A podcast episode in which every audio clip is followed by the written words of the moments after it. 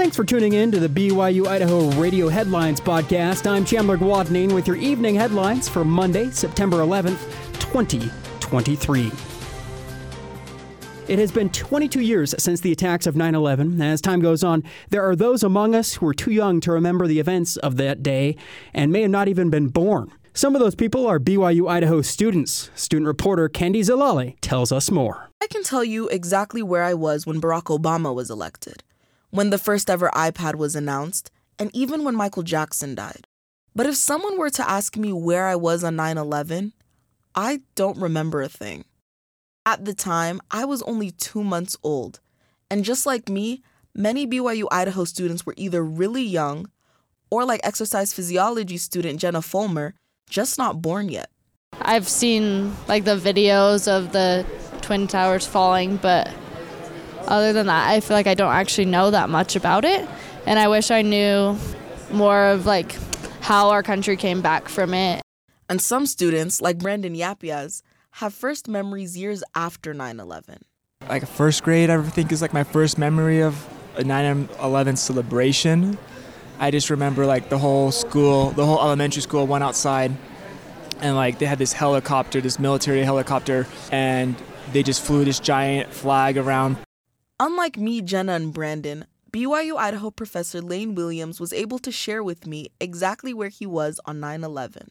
Well, I was getting ready for my class the day that it happened, and so I was going to try to turn on the TV. And so I was waiting right outside the classroom, and the teacher that was in there before me, he came and said, so I told him what had happened. He said, Why don't you go in and tell the class?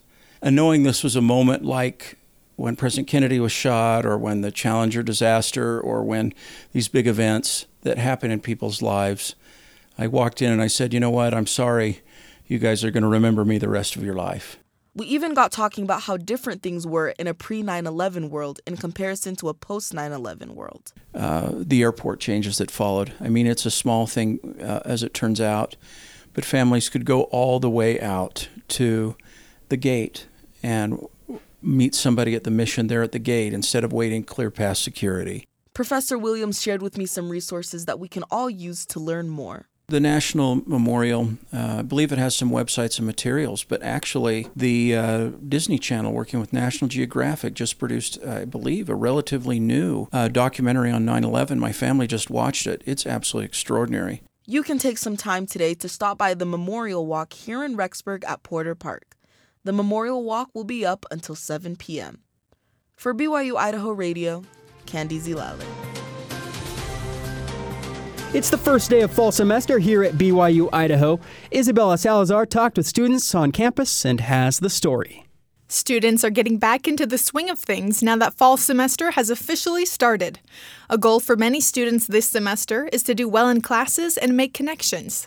Just kind of like hoping to do well in all my classes and maybe make some friends along the way. Um, I want to make more friends. I want to get a bigger friend group. I usually just hang out with my roommates, so I want to try to go out and do more on campus. While classes can be demanding, students say you should also make time for fun. So, the best thing about BYU Idaho is whatever you like doing, there's already people doing it. So, just jump in with the crowd. There's the country dancing. That's fun. They have that, I think, every week.